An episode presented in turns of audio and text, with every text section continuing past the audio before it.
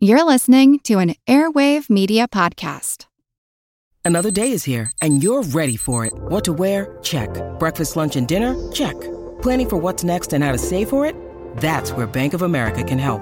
For your financial to dos, Bank of America has experts ready to help get you closer to your goals. Get started at one of our local financial centers or 24-7 in our mobile banking app. Find a location near you at bankofamerica.com slash talk to us. What would you like the power to do? Mobile banking requires downloading the app and is only available for select devices. Message and data rates may apply. Bank of America and a member FDIC.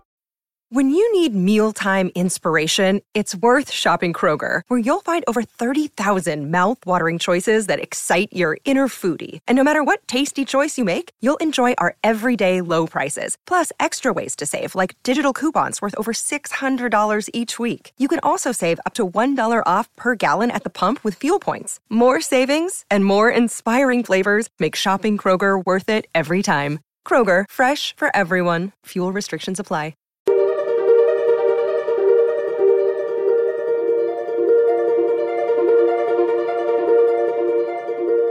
Over 7 million different animals inhabit our planet. And in some species, not necessarily the California sea lion, but some species of sea lions have their ma- have like a little bit of a mane.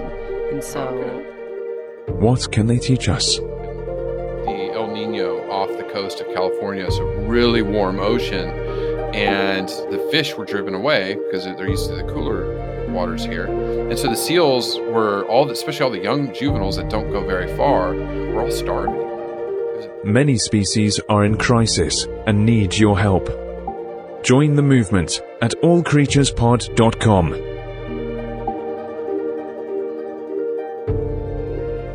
Welcome to All Creatures Podcast. This is Chris. and I'm Angie. All right, so last week we said deep breath. Take another deep breath and relax. We got this one after corals. Yes, we have this this one after the corals. I was understanding everything I was reading this this past week. Yes. So it was it was relatable. Uh, so that was very very helpful. And yeah, it'll be definitely a fun one. And Chris and I are back a little bit more in our comfort zone, uh, talking about a beloved marine mammal today. Oh, this one's huge. California sea lions. I have seen a ton of them growing up in my home state of California, even recently this year. So, Yeah, Chris, this has to be a really special and fun episode for you in your comfort zone, talking about a species that's pretty much in your backyard or your back ocean yard, if you will. Mhm, mhm. So, yeah, and they're just stinking cute. Oh my goodness. I had so much fun watching videos and looking at pictures and just really just uh, seals in general, seals, sea lions, the whole pinniped family is they're just fun. They're adored. Yeah. And if you're not as familiar with this California sea lion, you'll fall in love. Trust us. It's awesome. they are. They are. I mean, I just, ah, I smile. I smile I, I know. I, them. I- we're both so cheesy right now. I.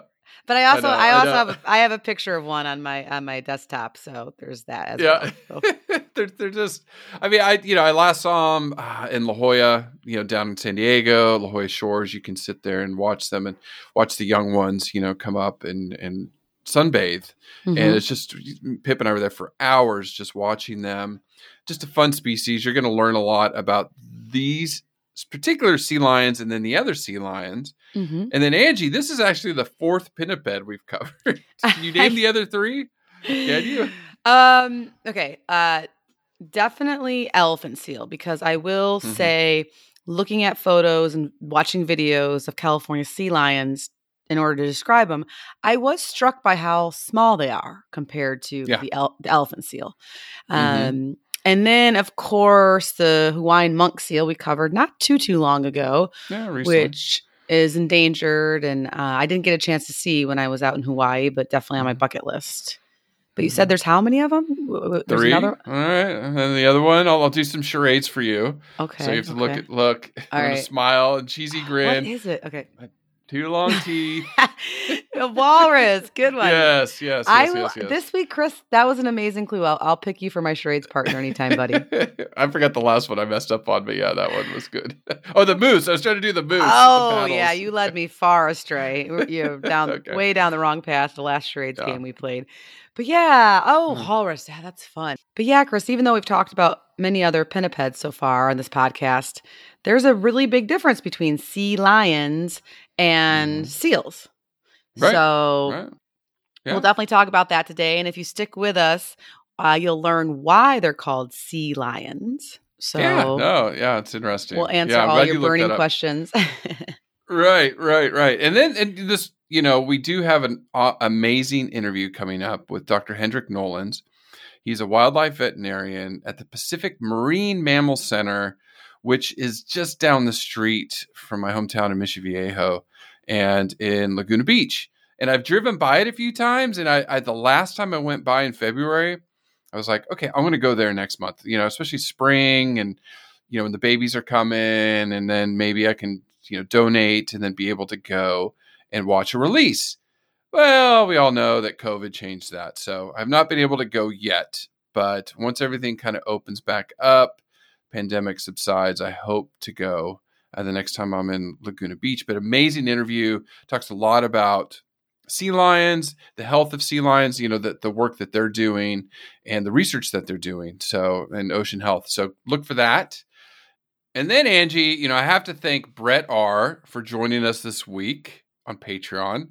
Amazing donor. So thank you, Brett. You know, uh, look for our after shows on there. We did a coral one last week. We're going to keep pushing that content out.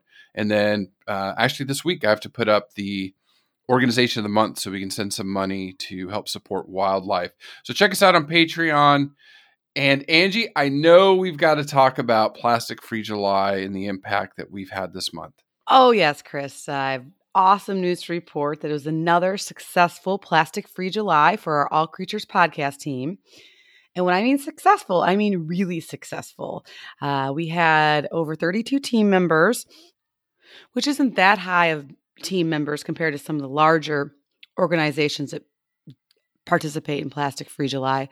But yeah, we kicked butt. And so out of the over 380 some teams that participated, our All Creatures podcast team uh, came rank, came in ranked 21st. Wow. And we were like 100 points shy of uh, beating Jacksonville Zoo and Gardens. So I was, and, that, and, they- Oh, and- it's close. and that was a team with like 60 some people. And Yeah. for and anybody who's been playing along or knows me that I really, really, really wanted to at least beat or compete with my husband's team, Santa Fe College Teaching Zoo. But they had over a hundred team members, and they Yeah. actually came in. Let's see here, seventh place. Okay, So okay. I actually have to give them a big shout out because they have been doing an amazing work too. And it's a lot of students, a lot of young Right. people that participate. And I mean, that's going to be the generation that saves us from ourselves. So, uh, yeah, it was great fun. I know I learned a lot. I actually spent a lot of time learning about uh, environmental justice and what that Mhm. concept is and how uh, it the environment impacts different people differently and how we need to regulate that better and uh, but then i also reduced my plastic consumption and picked up a lot of trash. I said no to straws and to plastic bags. I always say uh, when they offer me a plastic bag i always say no thanks save a sea turtle when i'm in florida and people like that like i think it's like catchy but I was in Michigan participating um, in Plastic Free July this time. And so there are no sea turtles Yeah. in Lake Michigan. So I said, save a sturgeon, because that's one of the fishes that we have in, in, the Great Lakes. So you got to make it, you got to make people laugh and like pay attention, yeah, right? yeah, Uh, Yeah. And so, yeah, it was awesome. And, and I want to give a huge shout out and a big thank you to um, a couple of our top team players for all their interactions, all their amazing suggestions on how to reduce plastic and cook a zero waste meal and just be an amazing earth steward. And so, our dear friend uh, Allison yeah. Yep. she is always an amazing uh, ray of light and energy and has a lot of good suggestions and works her buns off to help protect the environment. Mhm. Um, so thank you, Allison. Mm. Olivia. Olivia was amazing. She placed really high on our team individually. She did. yes. and was super interactive and shared a lot of pictures, which is fun on our on our private team dashboard. Yeah. And of course, our good friend Chantel from Australia. Down she, under. Yep. and I think this was her first year participating, and she kicked butt and also had Yep. a lot of good suggestions and interactions. Um, and then Tammy came in fifth Yeah. on our team Yeah. dashboard. So big thank you to Tammy as well for all of her participation. And so thank you to the top five. You can keep going. Keep Oh, going. you want me to- Oh, Oh, yeah. Who's six? all right. Okay. Chris- okay. Chris okay. came in sixth. Chris yeah. Yeah. Okay. Okay. Anyways, Angie, I have to give a big shout out to Angie who placed first. Like, just dominated, very interactive. Well, the Even- team captain gets points just, I think, for being the team I, captain. but yeah, but then you came in and you're like, I'm going to be gone for two days. I need you to go and interact with people. So I went and posted and and uh, anyways, it was great. And then you have people like Aaron, Maggie, Lauren, Megan, Kelly, Alexandra, Melanie, going down the list, Cecilia, Megan again. Thank you for participating. You know, there's thousands of you out there. Next year, sign up, help us. You know, if you pick up some bags of trash, that's what I did. You know, said no to straws, bought a new reusable water bottle. You know, yeah, well, and I was really change your daily habits.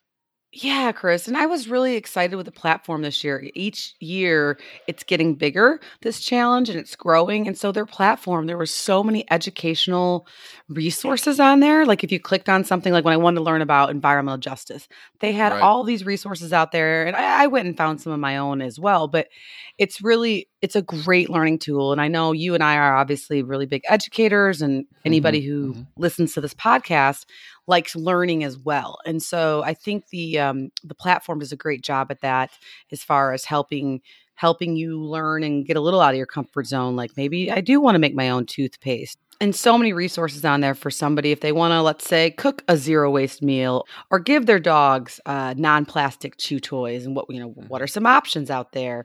So Mhm. it was a lot and it was just a lot of fun and it feels good especially in these kind of uncertain unprecedented times of just not a lot of good news going back and forth Yeah. regardless of which country you live in uh, Yeah, especially here in the states i know and so it, Yeah. it it feels like collectively we made a big difference uh, where Yeah. sometimes individually you can feel a little bit like what's the point but Yeah. collectively we did great so thank you thank you thank you to everyone that participated in uh, all creatures podcast plastic free july and next year hopefully we'll have even more Yeah, I mean things like 152 plastic straws not sent to the landfill, 327 plastic containers not sent to the landfill, four petitions signed, 26 disposable cups not sent to the landfill. I think those are most of mine.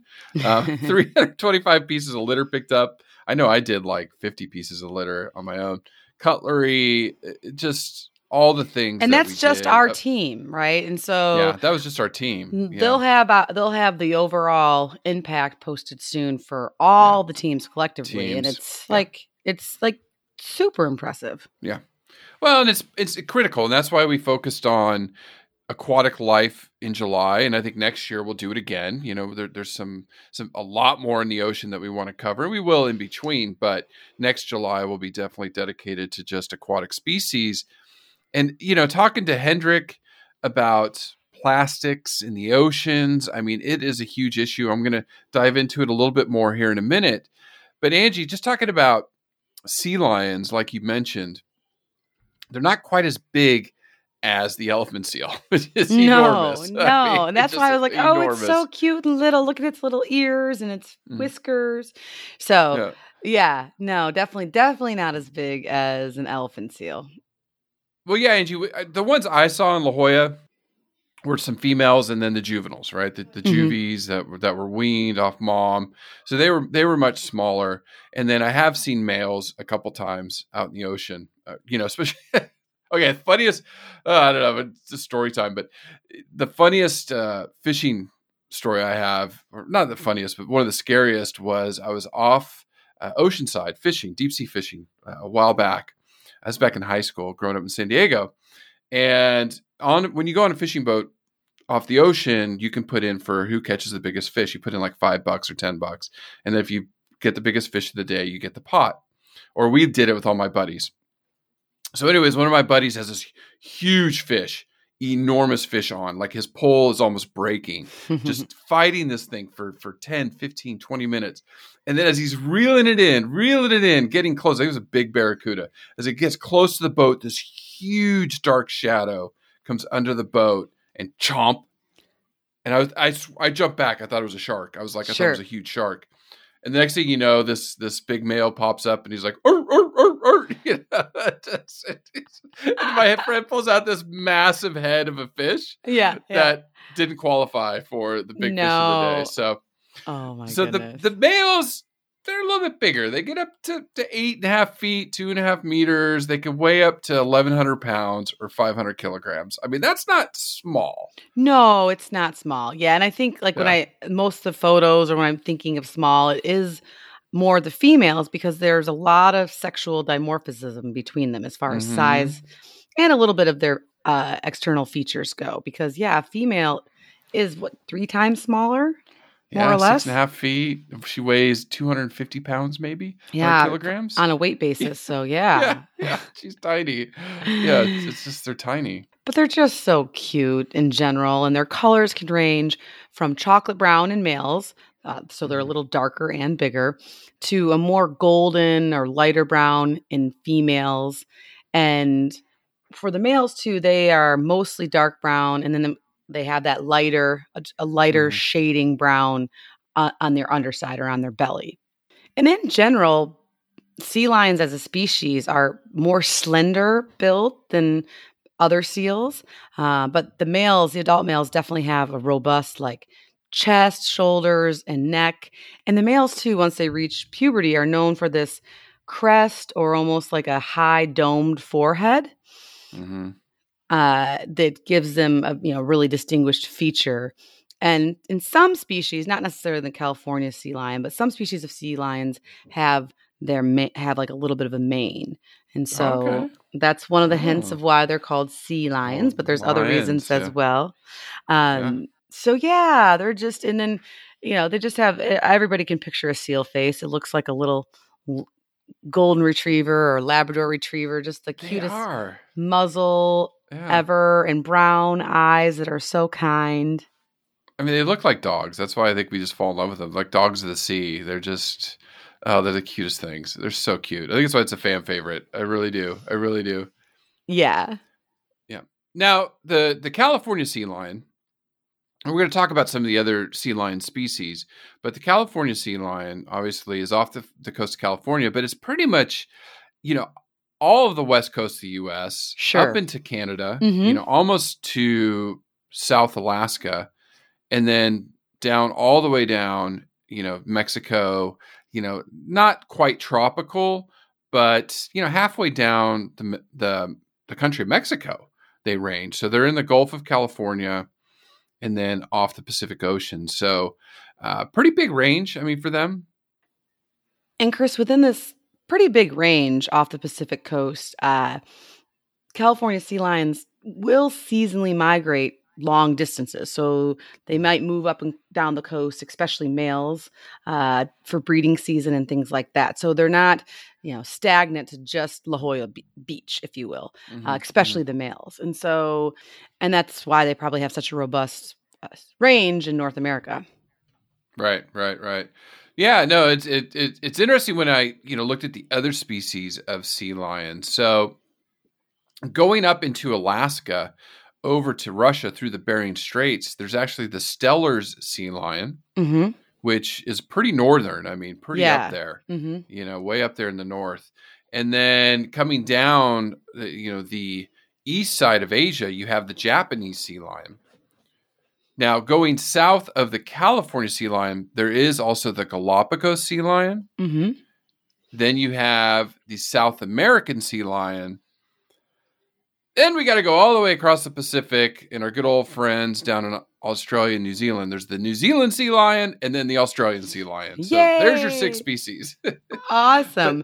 well, and Chris, I know we've covered this before a little bit, uh, talking definitely about elephant seals, and I can't really remember uh, if we talked about it in uh, walrus or not. But so, what is the difference between seals and sea lions? Because they look a lot Right, alike. right. We do. Yeah, we do. Yeah, we covered a little bit. So, and I know you you were uh, uh, correcting me on some things about it because the the the seal, so the elephant seal, the monk seal, are true seals, and they don't have the ear flaps. So then you get the eared seals, which are the sea lions and fur seals that have flaps on their ears. So Which- like little cute little doggies. I was just, like I was just going to interrupt yeah, you, which are yeah. Stinking ridiculously cute. Like that's Yes, yes. that's what's on my computer right now. Oh my gosh! Right, right. They're super cute. So they have the flapped ears where true seals don't and walruses don't. And then I remember Mhm. you corrected me like, no, they can still hear. And I was like, no, I'm not saying they don't have ears. I meant they meant the ear flap Right. is w- what they don't have. So that's the major difference with them. And then obviously evolution. Yeah, we'll here in a talk about a little bit. bit too when we get to behavior movement because there are some differences with their front flippers and their hind Mm-hmm. flippers, and then and how they move in general, especially on land. Their seals and sea lions in general in water are super graceful, agile, Mhm. able to jump up and snatch Oh, fish, yeah. as you mentioned, and then laugh Mhm. at you uh, for the most part. Yeah, yeah, yep, yep, yep. But on land, they definitely move a little bit differently. The true seals versus the sea lions. Oh god, there's that that Planet Earth sequence. uh, I think it was Planet Earth two, where the the group of orcas is chasing a crab eater seal that's hugging a tiny little iceberg, and it just keeps circling, and, and they can't get it, and they can't get it. They eventually give up. I mean, this thing is so exhausted, but it keeps going for survival. And the orcas have to just give up and move on. They're like, "Oh, you're too difficult to catch. We'll catch something easier." So yeah, they're very graceful. They're very, uh, very adapted, avoiding predators. So, so those are the six. We'll talk a little bit more about them uh, here in a minute when we get to evolution. But Angie, I mean, why care about seals besides they're super cute? I mean, a, another predator in the ocean, right? That just keeps out other things in check.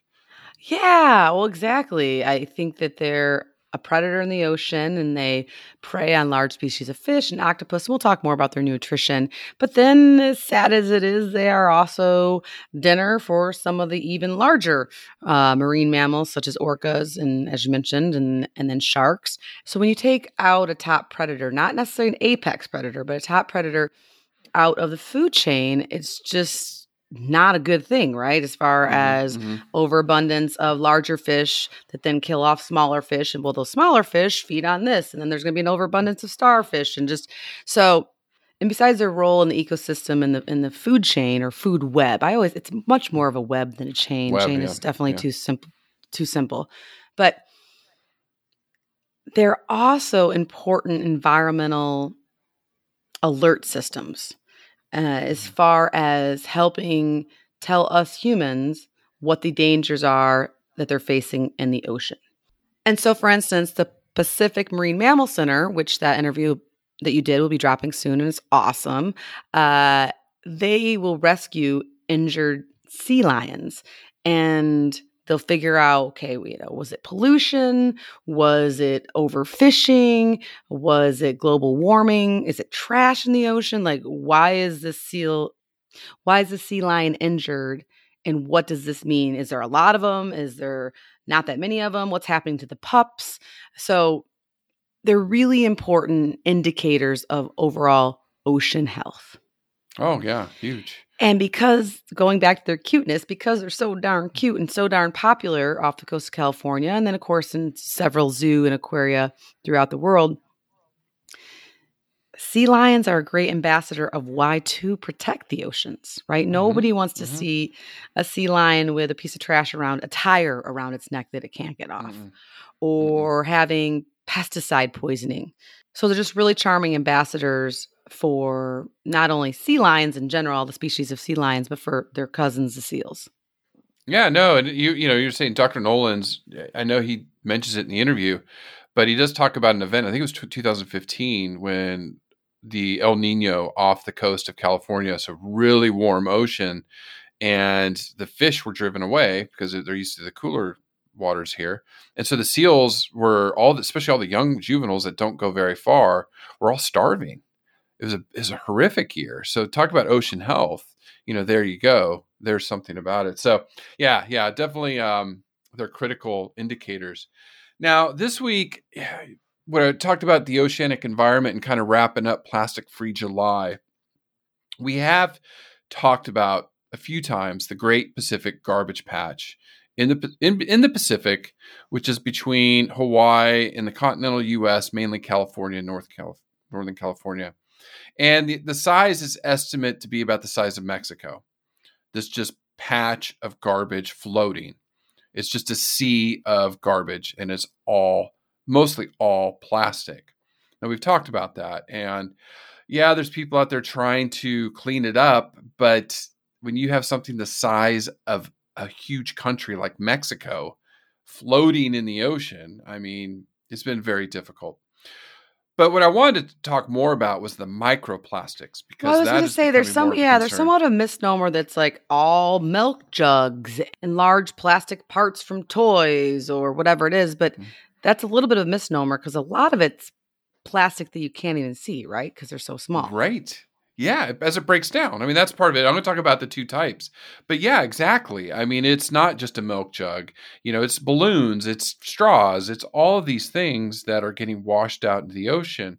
I mean, go to your local beach. In California, I did it a year ago, right? I went and just cleaned up on my own just to see what was there. I, I walked half a mile and, and it, they just had a big beach cleanup. So it was after one weekend and I had a bag full of trash, you know?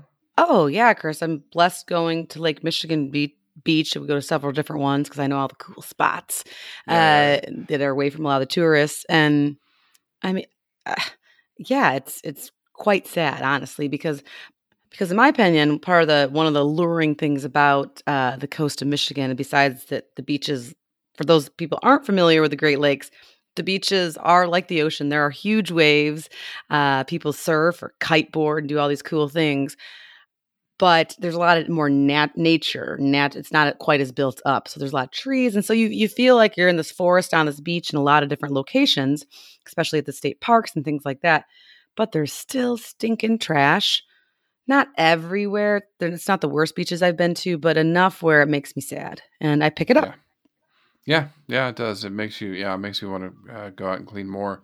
Now, this this is even more disturbing. Is there was a recent news report the Mariana Trench, mm-hmm. the deepest point in the ocean. It's mm-hmm. nearly 11 kilometers down. So that four or five miles?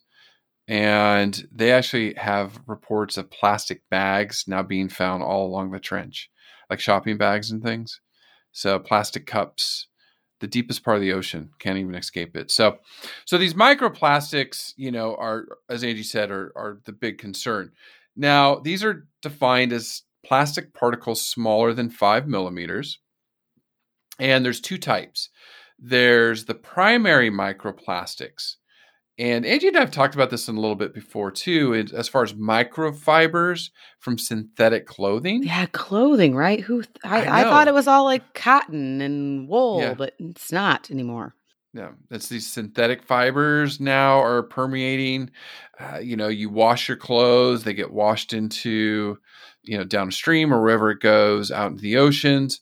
Uh, pellets for industrial products, exfoliants in personal care products. Those were big. I think those are getting more out of fashion, but I yeah, I know. Like with the, uh, my friends and myself, it's it's known in the community that you don't want to buy those exfoliating beads. You just get like a right. little scrubber brush, brush, and that's yeah. good enough to to get all of the the pores that's clean good. and the wrinkles yeah. minimized.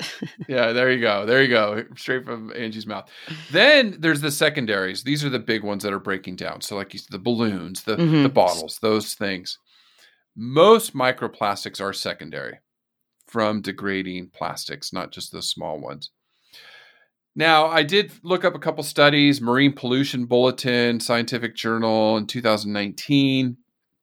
It was environmental implications of microplastic pollution in the northwestern Pacific Ocean.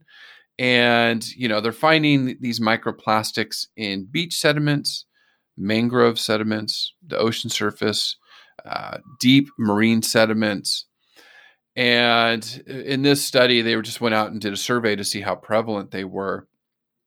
They found that in the 1970s, where there was like 60% of plastic debris in these survey sites, now all 100% of them all had plastics and microplastics in it.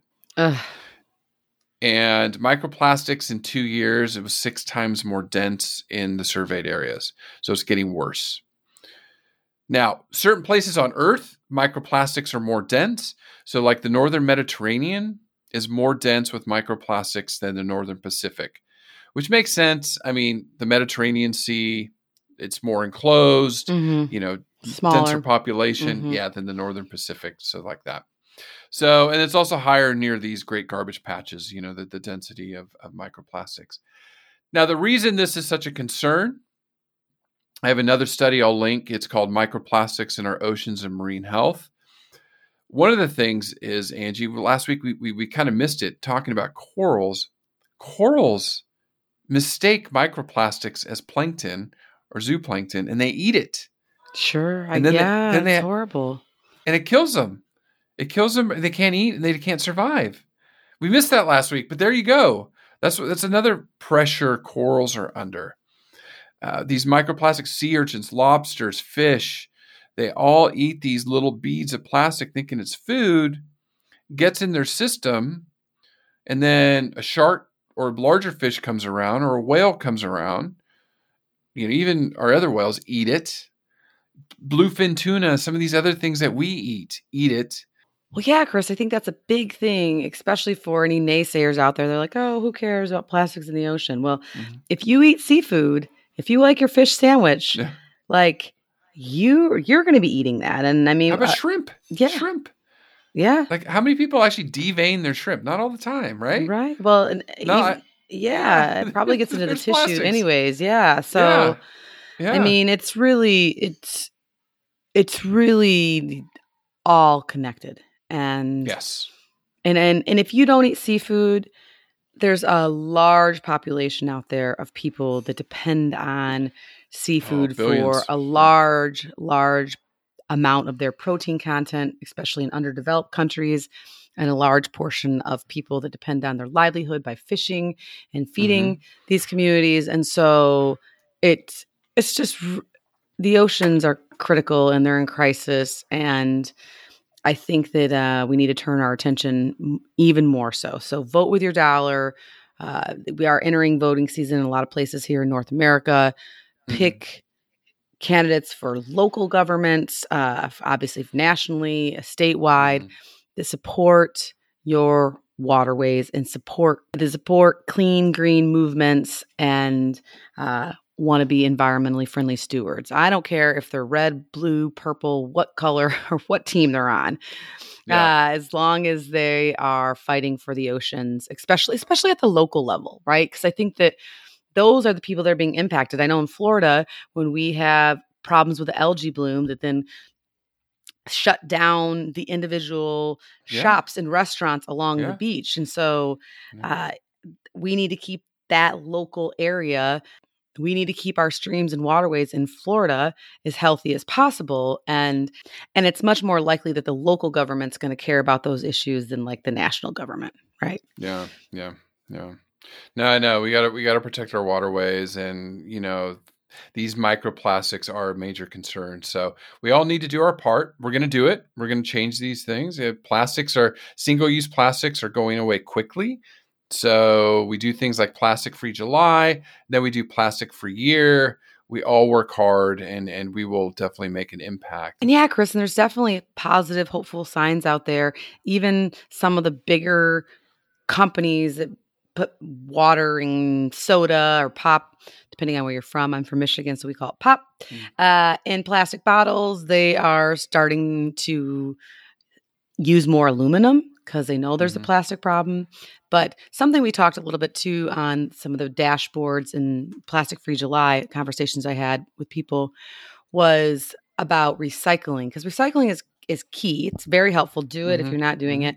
But unfortunately, in the United States right now, and I'm not sure what it's like in uh, Europe and or Australia or other countries, but right now in the United States, as much as we recycle, only one third of it is actually getting recycled Yeah, reused. Yeah. is getting melted down and reused Yeah. because there's not enough demand for recycled plastics. It's cheaper for water bottle companies or soda bottle companies to buy new plastic Mhm. and make that bottle than it is for them to buy recycled plastic. And they're yeah, big Correct. companies are always going to go for what's cheap, right? Oh yeah, always. So the consumer needs to demand if I am going to buy that product, I want it either in recycled plastic or I want it in aluminum or something else, and so or glass. Uh, because right now, unfortunately, the sh- in the states, we're shipping two thirds of our recyclable material. I don't. I think over, and it was China, but China won't take Asia, it. yeah. Yeah, well, China Yeah, won't take it anymore. And Yeah, now I think it's Vietnam well. Vietnam, and they don't really know where it goes from there. So, uh, in your own country, you need to work towards creating a demand for reused, recycled plastic, uh, along with uh, reducing the cons- your own personal consumption, of course, too. Vote with your dollar. That's all those big companies care about. Yep, that's your uh, conservation tips of the week. So Sorry. a nice I know I got on my No, soapbox no, a it's little all bit there. No, it's Uh, really yeah. good. It's it, it's all timely. I mean, it That's what it happens wraps up when the month. Yeah, that's what happens when Angie comes off a month of plastic free July and learning. No, we need, it, and I'm glad it's up front. I'm glad it's up front in the podcast. So those listening, you know, that, that don't tend to make it maybe to the end or that they, you know, they're into the drive, they're not paying attention quite as much attention. So Well, and what, anyways. wait, what species are we talking about again here? art, art. All right, we're gonna get there with the uh the sea lion off. Um Pinniped evolution. We we've covered it a few times. I mean, the Miacids always goes back to the first carnivores. And then pinnipeds are actually related to do you remember? oh, It's always confusing because the hippos, you know, it's cetaceans, pinnipeds, which who are the pinnipeds related to? Do you remember? Well, I just I don't. Well, Chris, I just keep it real simple in my brain. I just know that somehow down the line they're related to horses, and that's all I care about.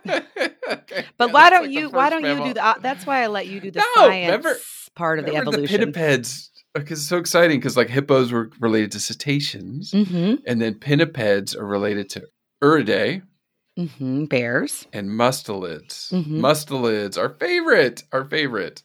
So, But somewhere down the line, they're related to horses. we all go back to common ancestor 120 million years ago. We're, you know, there you go, mammals.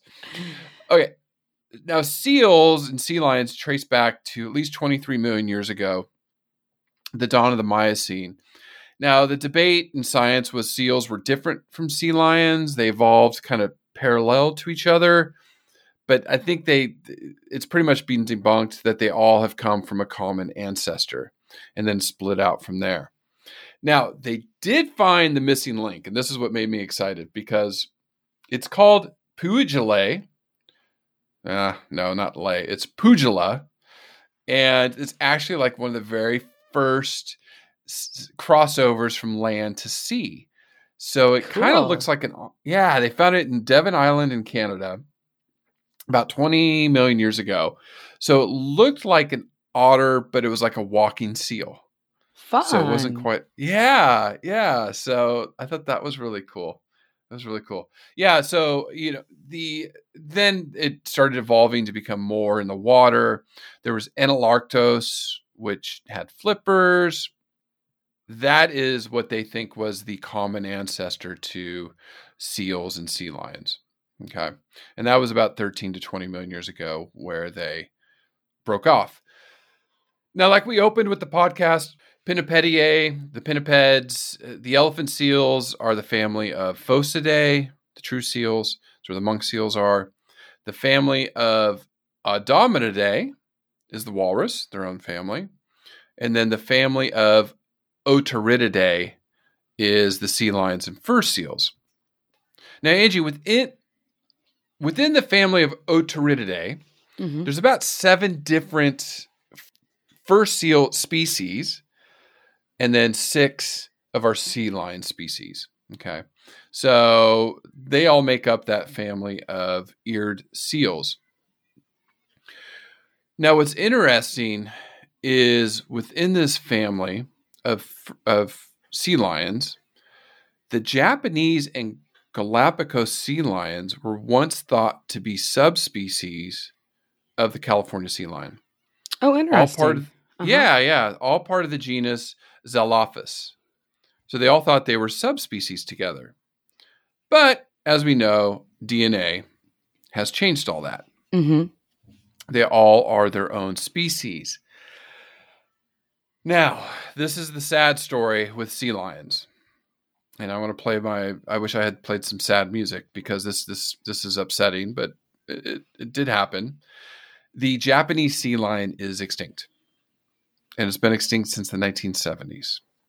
It lived off Japan and Korea, but it was harvested, especially in the early 1900s, to near extinction.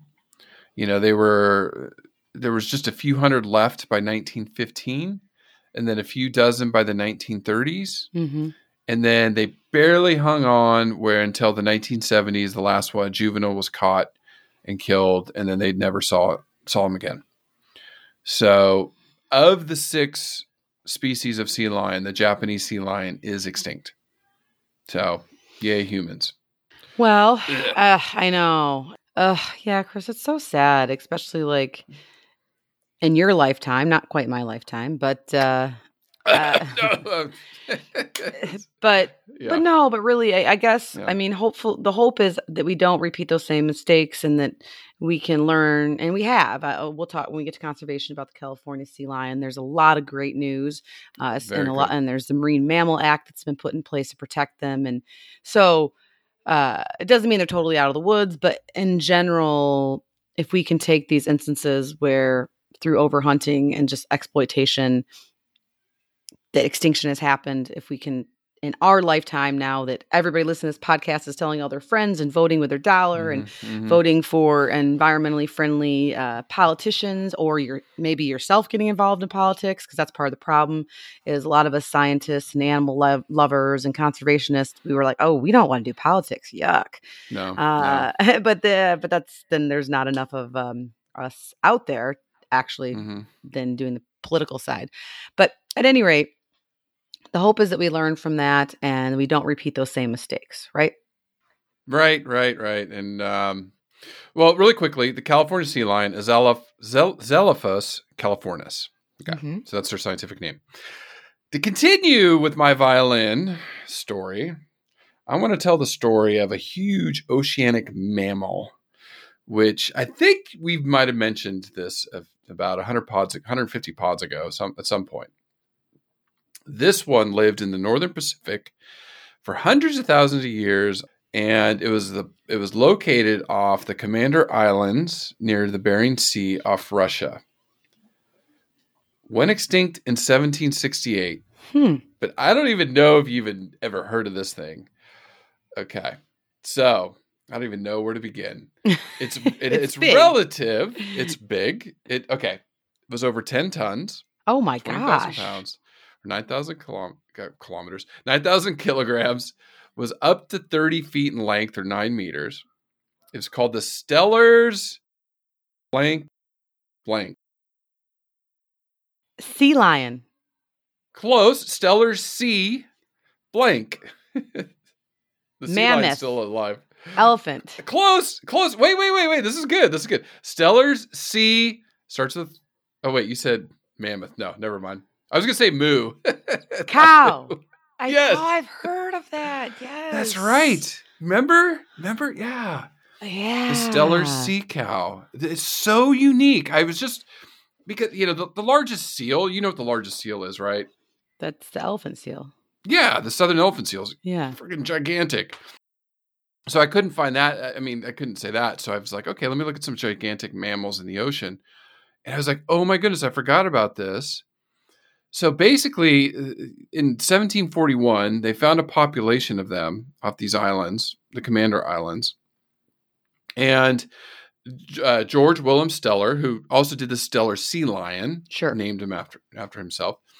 He found them, and then what do you think they they they exclusively ate?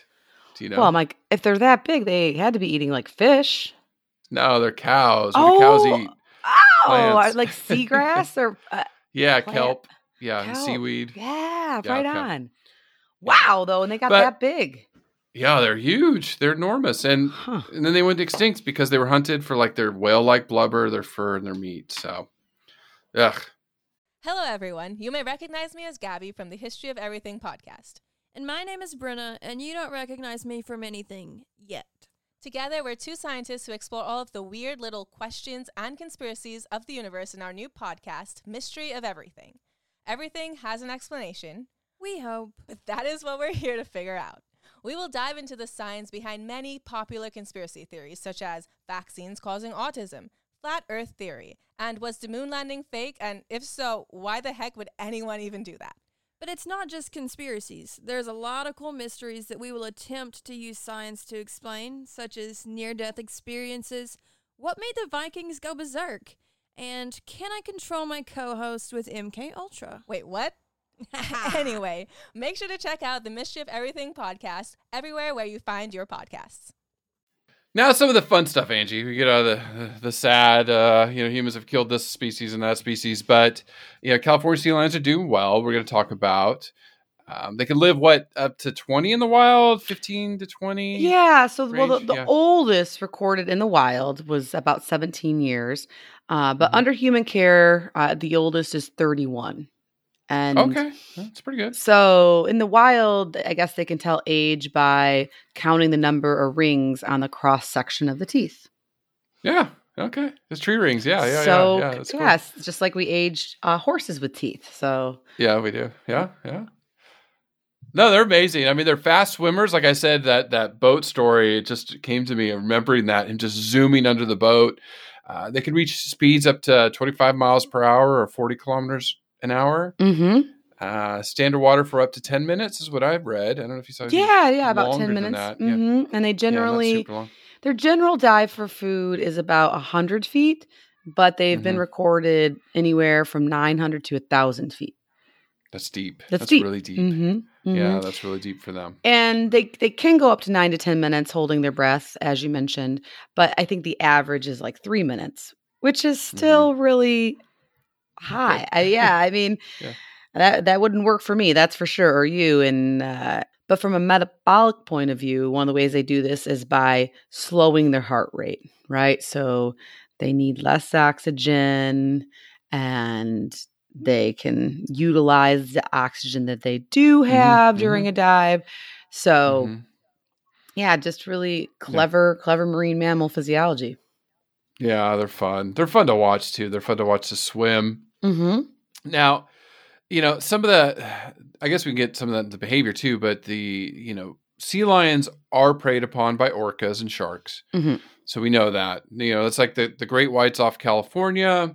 They're not looking to eat people, they're looking to eat seals, you Sure. know, or sea lions. Mhm. So elephant seals and then also the California sea lions uh, make up a diet off off of those sharks are looking for that and then also the orca the southern residents that come down and range off california i didn't know this but the pups can be hunted on land by coyotes you know feral dogs and bald eagles like, come Mm. on bald eagle i love you but come on don't be ta- taking my seal Pups. Oh, I watched an amazing video on one of my fa- Facebook like nature groups, or uh, just in all these nature groups, and uh, it was a bald eagle swimming to shore with its prey. Like the the fish was so heavy that Yeah. it couldn't it couldn't fly out of the water, so it's flapping its wings half underwater, maybe only a third underwater, swimming to shore, dragging behind this ginormous fish. I was it's just that's dedication incredible incredible but yes but it is sad i mean so i i it seems like a sea lion pup would be tough prey for an eagle Yeah. but maybe not i i don't know Yeah, the young ones maybe. Yeah, I don't know. I don't know. But you know, and then the sea lions, eh, they usually hunt alone or they can't hunt in groups, but they like octopus, squid, mackerel, anchovies, uh, sardines, uh, barracuda on a hook. You know, anything they can catch. They're pretty smart too. Like he didn't get hooked. He he knew where exactly where to eat Oh yeah, I have like three slides on their intelligence that, for the purpose Yeah. of this podcast, I'll con- I'll condense down to one slide. But yeah, no, they they are they're they're they're really smart, and they definitely have been documented doing a group hunting, uh, which I think is really awesome. Where several of them can work together to basically push fish into a certain area in order to make it easier for them to catch. So, Do tell me more. Do tell. Oh. there we go. Perfect. Oh, per- perfect segue into behavior. well, yeah, Chris. And so that's like working amongst each other, which isn't super surprising, but I think it's always just goes to show a sign of intelligence uh, from a predator's point of view. But then there's also documentation of them sometimes cooperating with other animals to help get the fish. And so they've been documented working with dolphins, porpoises, and seabirds Oh uh, wow. okay. on large schools of fish. Well, and some of the things that make them good hunters, besides their intelligence, is just their overall senses. So, sea lions, they do have uh, limited color vision in the blue green spectrum. And that's probably just because of the marine habits habitats they live in. And they do have pretty acute hearing. Um, so, yeah, they've got the ear flaps and they definitely can hear. And Mhm, mhm. they often rely on their those whiskers I talked about. Another name for that is a vibr- vibrissae, and they are used for touch and detections of vibrations underwater to let them know where the prey mhm. is. And Mhm, mhm. California sea lions, their vibrissae are a little smoother and maybe slightly less sensitive than some of the um, seals, like the harbor seal, for instance, but they still really help them perform well when hunting. Well, I know earlier, Angie, because we were talking about how graceful they are in water, but I mean they're they're pretty good on land. Watching them haul out, you know, you know, maneuver over these rocks and things, where an elephant seal is not elegant on land at all. No, all. no, it's Yeah, No, Chris, it's kind of painful to watch elephant seals uh, haul out on land. Yeah, it's, it's a big difference between seals and sea lions. So the California sea lion can turn its hind flippers forward and then basically walk on all fours. mm-hmm, So it's much more agile on land, uh, not as much as the water, but it can Yeah. almost gallop for short distances. And then, in addition to the hind flipper rotation, it also ha- can move its fore flippers in a traverse direction. And so, that between that and then also using its head and neck to help it move kind of like like a horse. See there's lots of little horse Mhm, references today uh that it can yeah it can it can cruise on land. Of course not the same not at a great speed and only short distances but yeah it's fun to watch outside of the water when they haul out and speaking of the haul out they will spend a lot of time on rocky or sandy beaches or man-made wharfs or piers uh, and they'll come out definitely during breeding season uh, and we'll talk about that when we get to breeding but they also will come out to molt where they basically sh- shed their fur and are pretty vulnerable to predators and so until the new fur grows in they'll just hang Mhm, out mhm. hang out on the sandy beaches and when we're looking at their movement in water california sea lions are going to move up and down the coast or migrate uh, they they can't pant or sweat so they thermoregulate through basically the water temperature. And so when it's too hot, they want to go into colder waters further north. And in general, males definitely migrate further to feed and go into deeper waters, where females will tend to forage and hunt uh, near the breeding grounds and so they'll stick around a little bit but they they do search for cool waters when it's hot out as because as you mentioned with that crisis in 2015 where all those pups perished Mhm. because the Mhm. waters were too hot and there wasn't enough food so uh, they're, they're smart enough to know um, to go so the adults are going to definitely go into the waters where they can find the food and then also stay cool And it, the reason I, I would spend hours watching them is not for the smell, which is horrible, and the ocean's beautiful. i know all my all my seal and sea lion keeper friends are like yeah the poo is not one of the best They're stinky. They are stinky.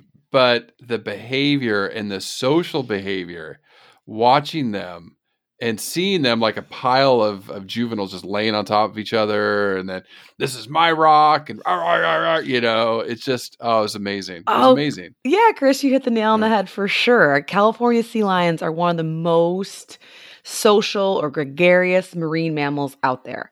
And when they do come out for either molting or for breeding purposes or in the rookeries, they can form these really large groups or aggregations of hundreds, sometimes even thousands of uh, California sea lions, that depending on which part they are. And when they're hauled out, they're gonna move around and they're pretty graceful and they're going to socialize and then they're going to have little spit spat fights and then they're also going to rest. So mm-hmm. they are mm-hmm. fun. Like if you were doing a behavioral ethogram, uh, there's going to be a lot of fun interactions. Yes, that's for absolutely. sure. Absolutely. Uh, and Chris, even when they're in the ocean, they they'll come together, as we mentioned, to hunt sometimes. It's been documented, but also they will rest out at sea together and and float around in what's known as a raft of mm-hmm. sea lions. So I yeah. thought that was cute too. Um, and of course, Chris, as you've demonstrated, when they're social, they can be very, very vocal. And yes, they and w- you've been doing the art, art, art, uh, but they, which is good, and uh, we can have a bark off if you want, which is what the main, right, the, right. the main call is called. And of course, the bark is the most famous, and uh, we'll we'll we'll focus on that here in a second. But they have other calls such as contact calls, uh, almost like grunt sounds, um, growls, high pitched, low pitch, so belch. They can whine. They can make these buzzing noises, even click like noises. So squeals. So it's just just definitely like like I said, doing the ethogram, you're not going to be bored if you're if you're hanging nope. out at a hauled out site. Uh, so here, let me let me play for you really quick, just the general sound that Chris and I are trying to achieve.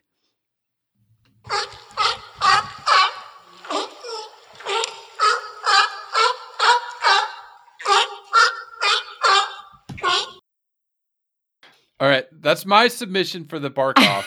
There's my submission. Thanks, YouTube. That does not count. Chris. I win. I win. I win.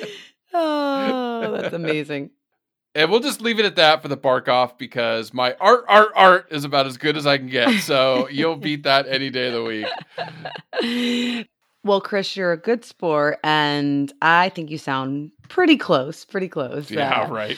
uh, but speaking of their vocalizations, something that's really fascinating, I think we touched on a little bit in uh, elephant seals, but it's fascinating to me on a loud, sandy beach where there's lots of interaction, lots of moms and pups, that when a mother goes out and fishes and comes back, she'll be able to recognize her pup out of these crowded hundreds, if not thousands, of moms and pups through smell and through vocalizations.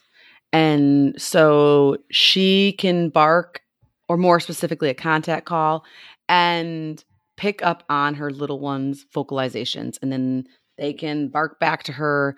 And so, between smell and just pinpointing through all that noise and chatter, the specific sound that the little one makes, they find each other. I saw that too. I saw mom coming into the beach mm-hmm. or coming to the rocks. It's really the rocks, La Jolla Cove, and and barked art art, you know. And then one of the little ones like lifted his head and he started barking back.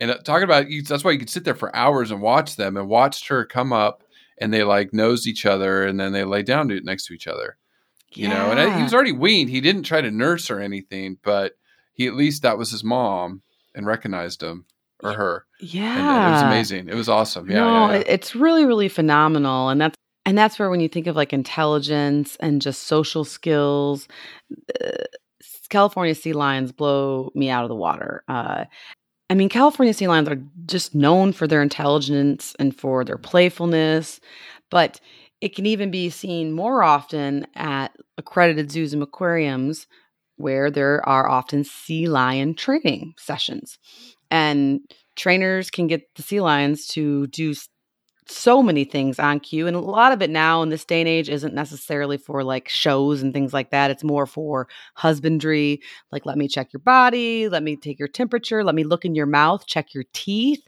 listen to your heart mm-hmm. all mm-hmm. these kinds of things um, and they'll work for food they're through operant conditioning or positive reinforcement training they will do a whole bunch of um, behaviors.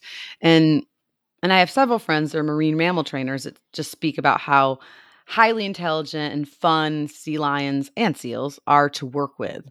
But studies have even shown further than those anecdotal stories that sea lions can understand simple syntax in commands if they're taught artificial sign language, and that sea lions can recognize relationships between stimulus and Ronan, a California sea lion in 2011, was seen and recorded bobbing its head to music, which mm-hmm. is cute and funny for like YouTube videos, but from from a researcher's point of view, that's called like rhythmic entrainment. Yeah. And it's only been seen in humans, right? Because we got rhythm. I know you got rhythm, Chris. Mm-hmm. Uh, yeah, sometimes, sometimes in parrots, which we all yeah, we haven't yeah, covered okay. yet on the podcast. They're definitely on the list. Uh, hopefully for 2020. Uh, yeah. But but yeah, and so it hasn't really been seen before, and here's Ronan just feeling the That's rhythm awesome. and bobbing his head to it. And so And then, besides in zoos and aquariums, sea lions are trained by the United States Navy for certain military operations.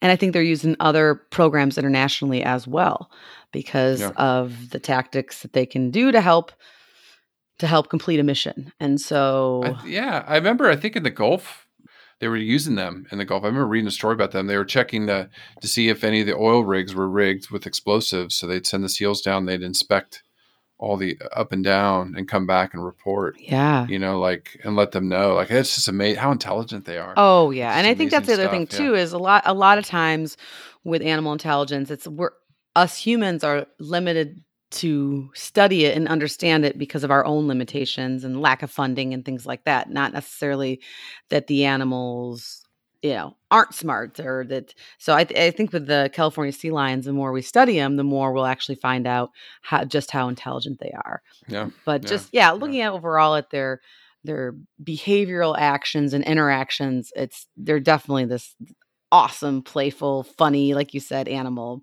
probably a little more fun to watch than horses eating grass even though that's my favorite thing to do no thanks i'll watch sea lions but the next time i, I come visit though. you in california that's that's what we'll do for sure. Yeah, La Jolla, Co- La Jolla Cove. Uh, just don't touch them. Don't mess with them. So, what about some of the repro stuff? Like, you know, that was that was cute to. Yeah, well, that's where some of the videos come in, and that's where there's going to be a lot of busy interaction, of course. Pardon the pun, but in general, with California sea lions, they're they're polygamous, and so they're going to breed from May to August, depending on which part of the coast of North America they're on. And in general, California sea lions will return to the same beach or haul out site each year. So year after year, they have their favorite their favorite spots. And males will get there first, claiming the territory.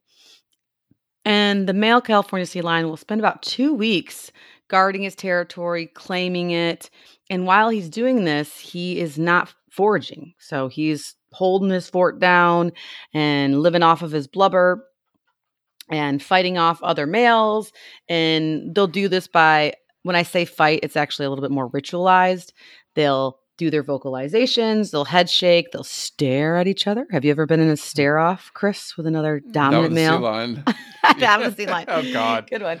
Uh, and they'll do my favorite bluff lunges. So they're going to act like I'm going to get you, but then I, you know, back up. So it's not really, it's not like bloody battles, and it's quite obvious. Like the bigger male, you know, is going to be dominant, and another one's going to back down and go find his own territory. Uh, and then the female will enter the stage when she hauls out. And I love it. It's kind of like up to her. She basically will sniff around, walk around, and look at the different males and respond to him. And in general, if he's too aggressive or energetic, she's like, get out of here, dude. Uh, and so if, but if it's somebody that she sees what she likes, then she'll actually start displaying submissive mm. postures to the male like okay i pick you. Um and they'll breed like once during the season the male and the female but a male because it's polygamous he'll typically breed up to 16 females a season if he's lucky. And once they do breed the female is pregnant for a very long time. It's a total about 11 to 12 months but three months is delayed implantation probably until she can start you know finding food again, and it seems like Yeah, a good, yeah, you know, yeah. it's a good time for It's, uh, go back to Ursidae, them and bears, right? Right. there you go. Right. We talked about this before. Yeah, yeah, Mhm. yeah. Yeah. and but then she'll actually be pregnant pregnant with uh, the embryo growing into a fetus uh, for nine months so nine plus three is about 11 to 12 um, but what i found super fascinating chris is that the interbirth interval is about 21 days which reminded me once again of my favorite one of my favorite species Yeah. The horse. Yeah, yeah, yeah. There you go. The That's horse. Way better than me. Thanks. you thanks. win. Yeah. you yeah, win. yeah. Not not much competition, right? Yeah, I, I do that. I do, No, no, I do no. it for a living, right? Uh, Yeah, yeah. But yeah, so when you have a gestation period of like 11 to 12 months, but you want to produce a pup every year or a full every Mm-hmm. year, these poor ladies, that means she gives birth and then she's bred 21 days later. Yikes. Yeah. yeah. Right? Quick. hmm Very quick turnaround where she'll come into estrus and then she gets bred again. So it's quite fascinating, but that's but that's the way that California sea lions have been designed. So theoretically, um, a female can produce a pup every year. And the pups are born with this really light brown coat that's super, super cute. And when they're about four to five months old, they will shed or molt it to get their adult fur growing in. But what's really interesting to me, and definitely different than a horse, is females really only remain with their pups on shore, nursing them for 10 days. hmm Wow, that's it. Well, they lactate a lot In longer than that, okay. but after Okay, 10 yeah, yeah, days, okay. I guess the pup is like considered a teenager or something because the, Mm. the female will go on long foraging trips lasting up to three days, which makes Mm. Sense. She needs food and or you know, she needs to create get energy in order to, to lactate and then also to be bred again, like right around the corner. So Yeah. she does return and she'll nurse, and that's where she finds them and nurses them and socializes with them and plays with her pups uh, and finds the pup by using all those distinctive contact calls. And but when she leaves the pup there, there's like safeties and numbers in the rookery because all Yeah. the pups are left there, right? So they kind of just hang Yeah. out with each other, I guess. And but the lactation period overall does last up to six months. So she'll keep going out to the ocean for a couple days and coming back. That pattern will last um, from six months to even a year, depending on the individual. But as the pup is growing bigger and older and more independent, they'll sometimes start to join their mother on foraging trips, right? Where as a predator, I'm, she'll she'll teach them probably some of her some of her skill sets. And there's studies out there that the, although they're weaned uh, up to a year, they might even find their mother and continue to like mock suckle for up to another year. So they, they really have that bond of being able to locate one another through smell Yeah, and yeah. vocalizations. I saw it. I saw it. Yeah, I saw Mhm. it. I saw it. Yeah. And then what's also really cute is that there are reports of California sea lions sometimes adopting and fostering a pup that's been abandoned. Oh wow. Yeah.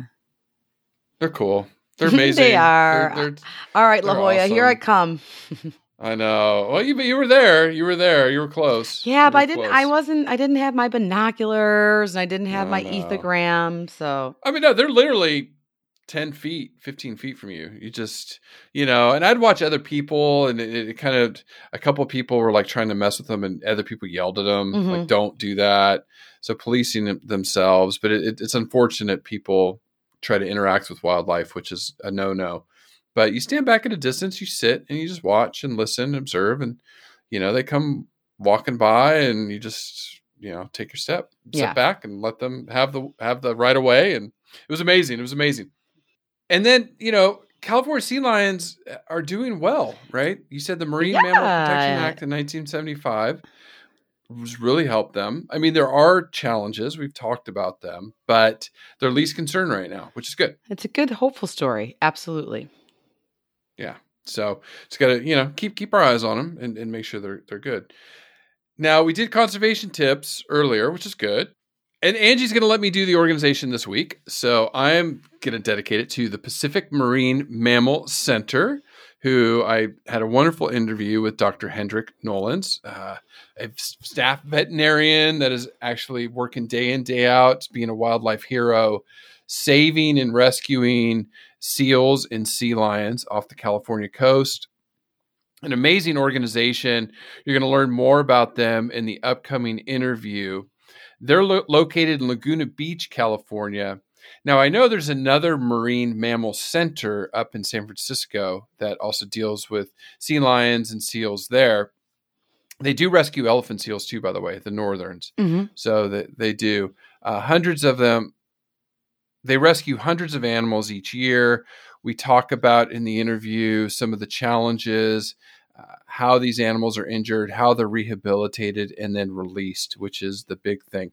I'm looking at their website right now. There's a video of a release of three. I mean, I want to cry. It's so beautiful to watch these animals jump back out into their, their natural habitat. You can visit their website at pacificmmc.org and you know check them out. And if you're in southern california once this pandemic is over please go by see what they do. Uh, it's just right there in laguna beach. It's, it's it's beautiful amazing stuff. So i love these people angie. I love the organizations we cover.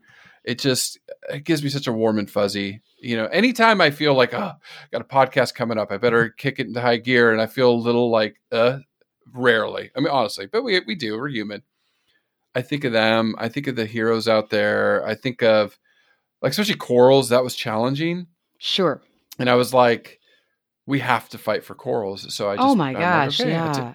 Yeah. start taking my notes, start reading studies, start, you know, researching this stuff, spending the hours that we do for each podcast. And it's worth it because of people like, you know, Dr. Nollens who's out there doing this every day. Well, and it's really funny the evolution of, for me personally, as far as doing research. I always started very, as a scientist and somewhat type A, is like, let me start with description and habitat and, you Yeah, know, yeah. what do they eat?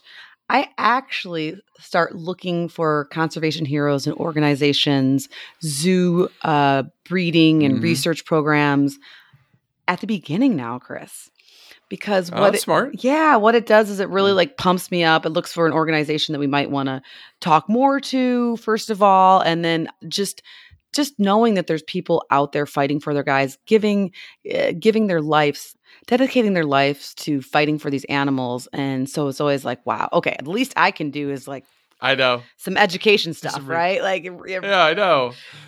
So, but yeah, no, thank yeah. you to to all the groups, and the interview is going to be awesome. So check that out with uh with Yep. Chris and the and the Pacific Marine Mammal Center, and I hope to go check it out too when um, everything goes back to the new normal. Yeah, I know. I know. Well, stay tuned. We've got some slew of interviews coming, and then we'll be back soon with another species. I think we're going to land. We're coming back to land, Mhm. coming back to shore. We've got some plans. Yes. So, so stay tuned for that. Arr, arr, arr. you win, hands down. Bye. Bye bye. Listen, learn, share. Join the movement at allcreaturespod.com.